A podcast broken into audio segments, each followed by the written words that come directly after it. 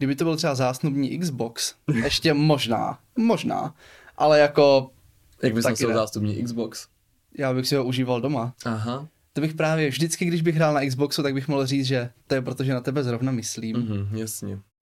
Aha, a kdo to bude platit? No tví rodiče. No počkej, to mají platit rodiče nevěsty, Mary.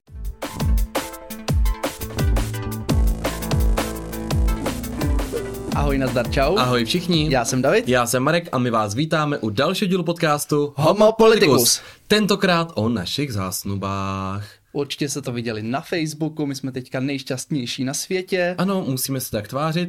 A jelikož jste si psali o tom, abychom ten díl natočili, na Twitteru krásných 4000 lajčíků na naší fotografii, tak k tomu i dochází.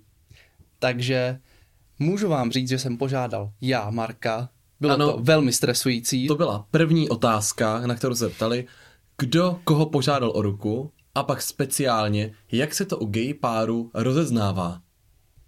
No, tak my jsme to rozeznali tak, že Marek řekl, že mám požádat já jeho. To jsem neřekl. To jsi řekl někdy před rokem, že Ale- ty teda nikoho žádat nebudeš. Což ale nemá znamenat, že ty máš někoho požádat. Však jsem taky počkal. Dost dlouho, očividně. No, to si nejsem úplně jistý, ale dobrá, stalo se to. Stalo se to. Takže já Takže... jsem se tak před dvěmi měsíci, možná před třemi, rozhodl, že Marka požádám o ruku. Udělal své životní rozhodnutí. Ještě uvidíme, jestli dobré životní rozhodnutí, ale rozhodně životní rozhodnutí.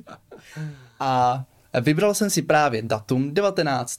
srpna, protože 19. srpna jsme se poprvé poznali před 6 lety. To je naprostá podpásovka, protože běžné vztahy mají třeba datum nějakého výročí, jako eh, od kdy jsou spolu a tak dál, kdy se k sobě nastěhovali, od kdy jsou manželé, ale David eh, zkrátka trvá na výročí našeho poznání, které jsem si samozřejmě nepamatoval, nepamatuju a nikdy se ho pamatovat nebudu.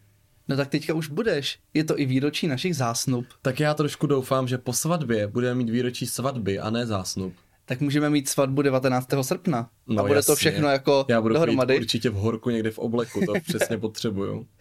Takže já jsem dostal parádní nápad, že Marka požádám a začal jsem přemýšlet, jak se to vlastně u gay párů dělá, protože jsem si říkal, že Marek by asi takový ten tenký prsten s velkým diamantem neocenil a já bych neocenil, že utratím spoustu věcí, peněz a nebudu mít nic. Takže to se mi nelíbilo, tady ta myšlenka. Varianta tato byla zamítnuta. Tato varianta byla zamítnuta. Pak jsem se díval, že někdy třeba se dělá, že je zásnubní prsten a ten druhý si vezme hodinky nebo něco takového, ale to se mi taky nelíbilo, tady ta varianta. Taky nenosíš hodinky. No, proto se mi to nelíbilo. Takže kdyby to byl třeba zásnubní Xbox, ještě možná, možná, ale jako Jak bys nosil zástupní Xbox?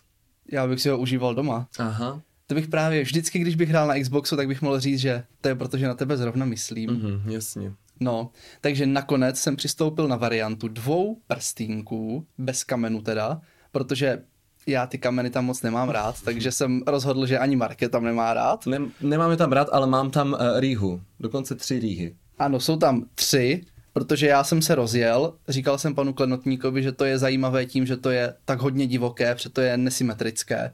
Na jedné straně jsou dvě a na druhé jedna. Takže mm-hmm. hodně hustý. Na tebe, na tebe je to hodně hustý. Právě, právě. A taky jsem si právě říkal, že si můžeme vybrat prstínky, které vypadají jako snubní a případně už je pak použít jako snubní. Což ale znamená, že bych dostal o prsten méně. No, ale tak zase tady tyhle ty jsou jako fakt pěkné, nebo mně se líbí. Takže není potřeba mít dva prsteny, když máš jeden moc krásný a vybral jsem ho já tak, aby se líbil Nutno mně. podotknout, že vypadá jako snubní pouze z jedné strany, tam, kde ty rýhy nejsou. Tak, tak. Takže, Takže prostě po to, svatbě otočíme. přesně, máš zásnubní, pak ho otočíš a najednou rupšup je snubní. No tak to je krásný. No a taky jsem si říkal, že u nás to teda pořád legální není, takže Bůh ví, kdy tu svatbu mít budeme, tak abychom nenosili prostě pět let jenom nějaký trapný zásnubní, tak to bude sice zásnubní, ale nebude trapný, protože bude vypadat jako snubní. Tam je samozřejmě jako otázka, která se nabízí, k tomu se dostaneme. Zda ta svatba má proběhnout v Česku nebo v zahraničí? Přesně tak. No, mohli bychom se dostat ještě k tomu, jak jsem Marka krásně požádal. To bude hrozně dlouhá story. No to bude, protože mi do toho pořád házel vidle. Já jsem prostě potřeboval pracovat a David vymýšlel stále nějaké aktivity, naprosto nesourodé s mým programem.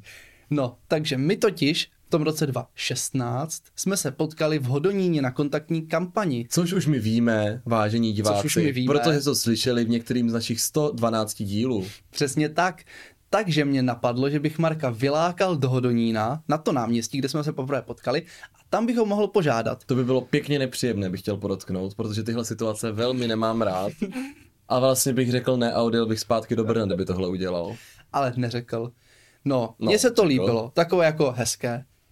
Ale musím říct, že to bylo trošku nepraktické jako s tou cestou do Hodonína. Protože běžně člověk do, jako do Hodonína na náměstí jen tak nejezdí.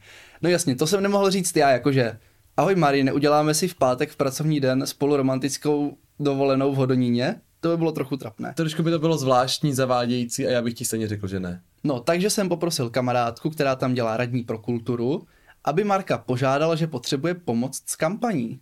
Tak jako pardon, ale žádost, jestli bych mohl v pátek na kontaktní kampaň, když tam mají 40 kandidátů a já potřebuji do práce, v době kampaně, kdy já dělám kampaň a mám své zaměstnání, tak si vzít jako den pracovního volna a jít rozdávat letáky 4 týdny před volbama do Hodonína. Jako nebyl to úplně nejpropracovanější plán, jak mi tam dostat. To vymyslela Terka. No, No, po ale tímhle tak, tak... zdravíme za dobrý pokus, ale úplně s těma časovými možnostma. Ale dokonce jsem se snažil, podotýkám, já jsem si, protože mám nějaké pracovní povinnosti mimo Brno, tak jsem si říkal, že bych to jako propojil, tady jsem mi oslovil ty ředitele, s kterými jsem se potřeboval potkat, ale oni v pátek e, nemohli.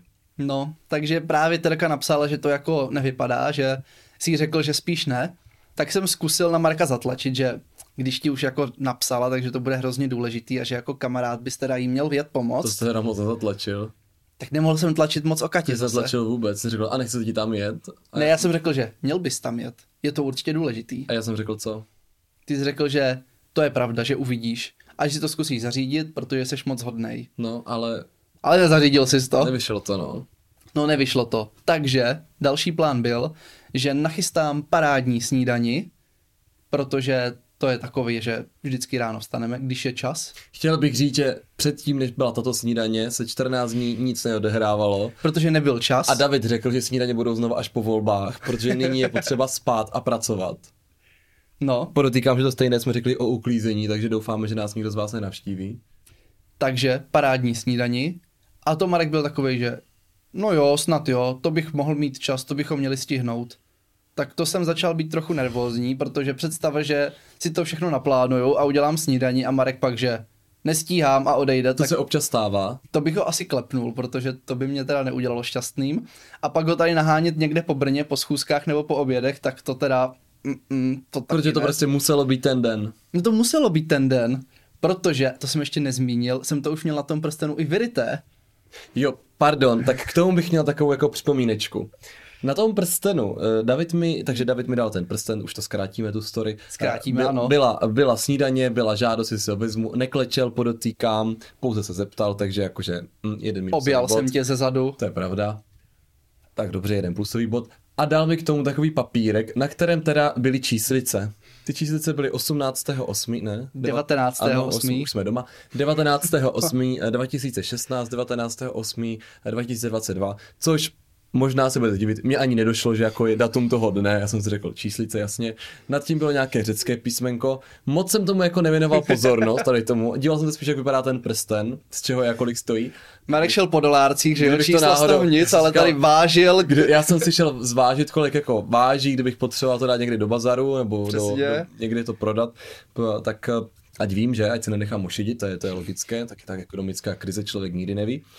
A ty čísla jsem moc nevnímal, pak jsem se k ním vrátil až večer a říkám, co to je za čísla? A on říká, no to je vyrytý na tom prstenu. A říkám, aha, dobrý, pokračoval jsem. Tak pak za, po dvou hodinách jsem si sundal ten prsten a dívám se, hm, kde to je sakra vyrytý? Zevnitř to není, zvenku není, tak jsem asi úplně jako debilní. A David říká, no to je na té hraně. Tak já koukám na tu hranu a říkám si, hm, ta hrana má asi jako půl milimetru, tak to bude velmi jako velký náklad na to vyrýt. Než mi jako řekl, že ta římská číslice nahoře znamená nějaké zmenšení, Není to římská číslice, ale je to řecké písmeno. to jsem myslel přesně řecké A je písmeno. to jako značka pro mikrometry, takže tam bylo jedna a mikrometry. To mikro je takový účko s ocáskem. No, takže David očekával, že vím, že účko s ocáskem je prostě mikrometr a že tím pádem mi dojde, že to tam mám vyryté, ale uvidím to jenom když budu mít super počítač za 20 milionů korun. Ne super počítač, ale elektronový mikroskop. No a kolik stojí elektronový mikroskop? No hodně milionů. Kolik? Odhad. Záleží jak který, ale tak třeba za 5 milionů bychom nějaký z bazaru koupili. Super, takže já si prostě teďka budu muset za 5 milionů koupit z bazaru nějaký elektronový mikroskop, abych zjistil, jestli nelhal a opravdu to na tom prstenu je. No proto jsem mu to vyfotil, aby věděl, že jsem nelhal. A hlavně teda je zásadní, že kdyby to nebylo toho 19. a bylo to 20. tak on vlastně stačilo říct, mi vlastně neříct, že to tam je, já bych to vůbec nezjistil. Ale pro můj vnitřní klid by to bylo rozhodující. Ano. No a právě ta poenta je, že já samozřejmě studuju fyzikální inženýrství a nanotechnologie, takže tady tyhle ty drobné jako výrytky je to, co my jsme schopni dělat v nanotechnologiích. Takže to bylo právě to pojítko, že jsem to Markovi dal já, protože jsem mu tam foku, eh, s Vaskem Jontů právě vylil ty data, takže to bylo úplně jenom ode mě. Má to tu výhodu, jak jsem říkal, že pokud bych to chtěl prodat někdy ten prsten, tak tím, že to tam nejde vidět, tak jiné páry to samozřejmě mohou využít. No pan klenotník to taky velmi ocenil, protože říkal, že jemu se líbí, jak ten prsten vyrobí on a že se mu tak už nelíbí, když pak tam někdo chce něco vyrýt a tím se to jako zhnusí. A to moje tam vidět není, takže se to jako nezhnusí a je to super, že to a pan, je win-win. A pan klenotník tam nemohl něco vyrýt sám? No mohl. On, se, mě ptal, on se mě ptal, jestli tam já chci něco vyrýt, já jsem mu řekl, že ne, že si to vyryju sám tím jontovým svazkem. Jak vypadal, když mu to říkal? Vypadal velmi překvapeně, protože to asi slyšel poprvé v životě. Nedivím se. No ale potom, když jsem si ho vyzvedával, tak se mě na to ještě ptal, právě protože ho to zaujalo. No a co říkal?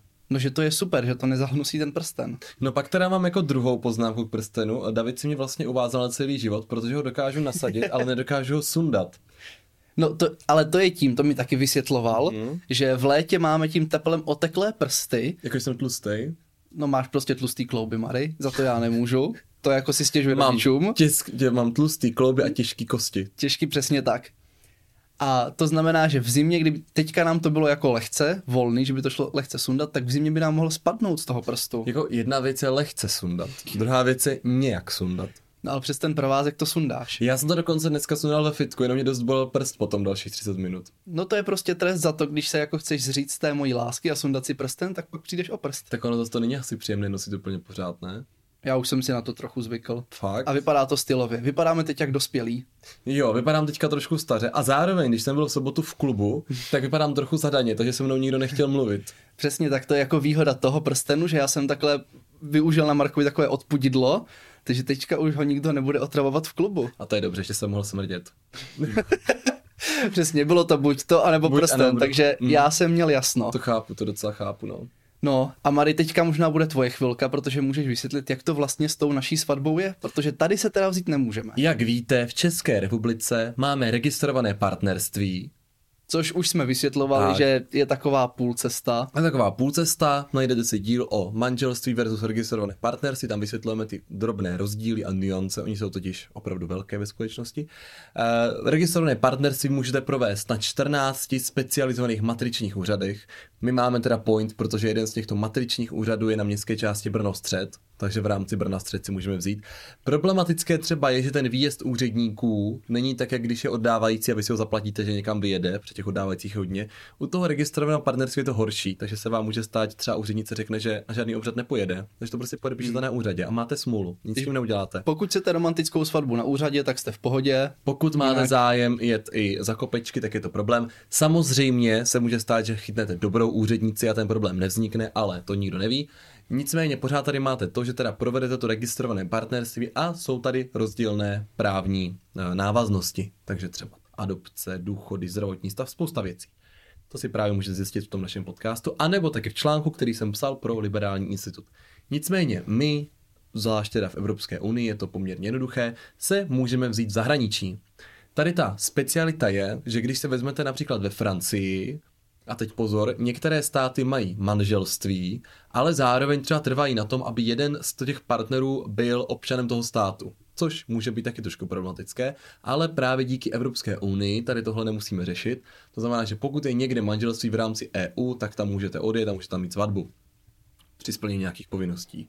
No a co se teď děje? Vy uzavřete ten sňatek a opravdu jste reálně manželé a je tady takový vtípek, že to manželství tím, že uh, není registrovaným partnerstvím manželstvím, tak se klasicky překládá jako manželství do češtiny. Což mimochodem pro ty konzervativní odpůrce je trošku vtípek, protože v tu chvíli vlastně my už jako to manželství to slovo využíváme tady v těchto případech, takže není úplně takové to pravdivé, že teďka se snažíme jako měnit ty významy, protože on už změněný v tomto ohledu je. To znamená, že vlastně to jediné, co jim ještě jako zachovává tu tradiční rodinu, je, že, že o tom zatím neví. Ano. Ale jakmile si poslechnou tenhle podcast, tak se rozvedou, rodina se rozpadne, A je protože problém, je problém. No druhá věc teda je, eh, že vy samozřejmě nenabýváte, nebo je to, v některých státech je to třeba aktuálně ústavních soudů, kde se právě manželé, myslím si, že jeden je teďka pár na Slovensku, že to je, uh, jestli se nepletu, nízozemec a Slovák, co se vzali a teď se na Slovensku domáhají svých práv, protože tam není ani registrované partnerství. Teď se teďka domáhají u, u ústavního soudu, takže uvidíme, jak to dopadne.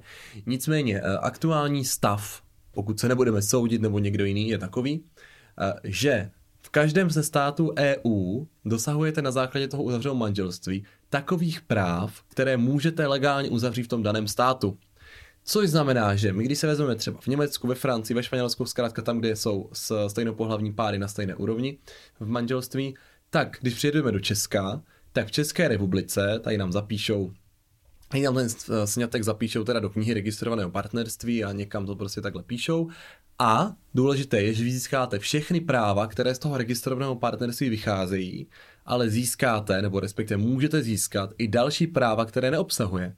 Máme tu třeba společné mění manželů, což je takový status, že ve chvíli, kdy od kdy se vezmete, tak od té doby dál veškerý nabitý majetek, nebo téměř všechen majetek až na nějaké výjimky, je společným. To znamená, že pak, když se zase rozvádíte, tak tady ten společně nabitý majetek, to společně manželů, se dělí jedna ku jedné při rozvodu. No a ten u registrovaného partnerství nevzniká, ale třeba v Německu u manželství vzniká a protože to je něco, co bychom mohli uzavřít i smluvně, to znamená, že my bychom si vytvořili takový virtuální společný manželů, že bychom řekli, že od 1. srpna veškerý majetek se dělí na polovinu, takže to vlastně jde uzavřít nad rámec registrovaného partnerství, tak to automaticky vzniká. Tady se spousta lidí jako diví, jak to, že to tak je, ale pozor, Ono i manželství uzavřené třeba v Sýrii podle jako islámského práva, když potom ti manželé přijedou do České republiky a rozvádí se, tak se nerozvádí podle českého práva, ale rozvádí se podle toho syrského práva, protože vy nemůžete přece uzavřít smlouvu v zahraničí a potom na základě jako jiné smlouvy se rozvádět jiného no. zákonu. A co když tady nejsou právníci, co umí syrské právo? No to je častý problém, Zrovna teda jsem u toho narazil na to islámské právo, ale to je jako častý problém, eh, že ti soudci ještě nebyli jako kovaní v tom islámském právu, takže to je problematické. A ještě jako to islámské je nám blízké, ale když bys přijel třeba z nějaké africké země. No, tam je to potom zajímavější, když tam mají nějaké tlupy. Zkrátka, tohle jako existuje, takže to máme takto vyřešené. Samozřejmě z toho jako trošku vyvěrá, že ideální je v rámci Unie si vybrat stát, který těch práv nabízí nejvíc, protože teď pro představu. Když si, kdyby třeba, dám příklad, Francie měla 100% práv, Německo 70 a Česko s registrovaným partnerstvím 50, tak my, kdybychom se vzali v Německu na té úrovni 70% těch garantovaných práv, dojeli do Česka, tak se nám to sníží na 50 ale když má 70%, dojedeme do Španělska, kde mají 100, tak jsme pořád na 70, protože vám jako nenabídou další práva díky tomu. Když se vezmete registrované partnerství v Česku, tak vám nenabídou v Německu další práva na základě manželství, ale máte jenom ty do výše toho našeho zákona. Takže technicky se vyplatí vzít si to tam, kde těch práv je nejvíc. Na druhou stranu, když bychom uzavřeli registrované partnerství v Česku třeba do jednoho, dvou let, tak potom by mohli schválit manželství třeba za 4-5 let a já bych měl další svatbu. Aha, a kdo to bude platit? No tví rodiče. No počkej, to mají platit rodiče nevěsty, Mary. Tví a já rodiče. jsem žádal tebe, takže tví rodiče. Uh, zkrátka, mohli bychom již svěsovat my. tak dobře, tak abychom se nehádali, první svatbu zaplatí třeba tvoji a druhou moji. A nebo půl na půl, aby to bylo fér, že jo? Mm, oni budou mít určitě radost. Přesně tak. A ještě jsme si říkali, že by mohla být nějaká svatba pro kamarády, svatba pro rodinu, takže bude mít třeba 4-5 svateb, ještě uvidíme. To bude krásný, to bude krásný. No, dokud to nejde z našeho, tak se můžeme rozšoupnout. Ano, je to, to jako v pohodě. No samozřejmě teda tady je ta varianta v zahraničí, což ale blokuje pár věcí a to třeba to, že eh, je to jako drahé, musí tam nějak doletět. Ale máme tu plán B, kterým je Rakousko, kdybychom chtěli ušetřit, protože v Rakousku pohlavní manželství je, výše těch práv je velká, a je to za kopečky pro nás Jižní Moravy, že? Takže můžeme... Jako z Breclavy, no. no. takže vlastně můžeme dojet jenom tady na zahranice Rakouska a hned tam udělat, hned tam udělat hit parádu. To znamená, že nás teďka čeká studium, rešerše, práv v zahraničí a podle toho se rozhodneme kam dál. Takže jak se nás často ptáte, kde v zahraničí bychom se chtěli vzít, ještě nevíme, protože zjišťujeme. Nebo třeba na Honolulu. Honolulu nebo v Las Vegas. Jak nebo jako Las prostě každý správný pár v americkém filmu. No ale jestli znáte seriál Přátelé, že, můj oblíbený, mm. tak jak se říká, já jsem si myslel, že svatba ve Vegas platí jenom ve Vegas. No tak no. to je paráda, tak pak můžeme mít tu druhou v Česku. To bude jenom taková jako for fun. Ty peníze, co ušetříme za třetí, čtvrtou a pátou, tak tam můžeme roztočit v kasínu. My se vezmeme ve všech státech Evropy, to je náš cíl. to je paráda, to bude nějaký rekord. No a tímto bychom uzavřeli tento jako krátký, svížný, uh, gay, uh, snu, snubní díl, s tím, že samozřejmě teď do voleb budeme muset tlačit trošku ty volební témata a ty naše plány. No ale zjevně se pak máte na co těšit, protože potom to není jen tak, to bude díl o výběru ubrusů, výběru kytek, pak vybereme stát, teďka jaké šaty budou mít na sobě, no je to komplikovanější. A ty, ty chceš mít díly bez země, chápu to. Takže zkrátka eh, po volbách od 23. září dál budeme mít takový jako homosvatební pořad, kde budeme právě řešit, jak to bude vypadat. Tak to zní krásně, to bych si já možná nepustil. Já ani tohle, takže to je... Dobré. Tak my děkujeme, že jste doposlouchali až sem. Uvidíme se zase příští týden v pondělí v 7 hodin. Náš podcast najdete tam, kde jste ho našli už dneska, protože ho právě posloucháte a mějte se krásně. Ahoj. Mějte se fanfárově.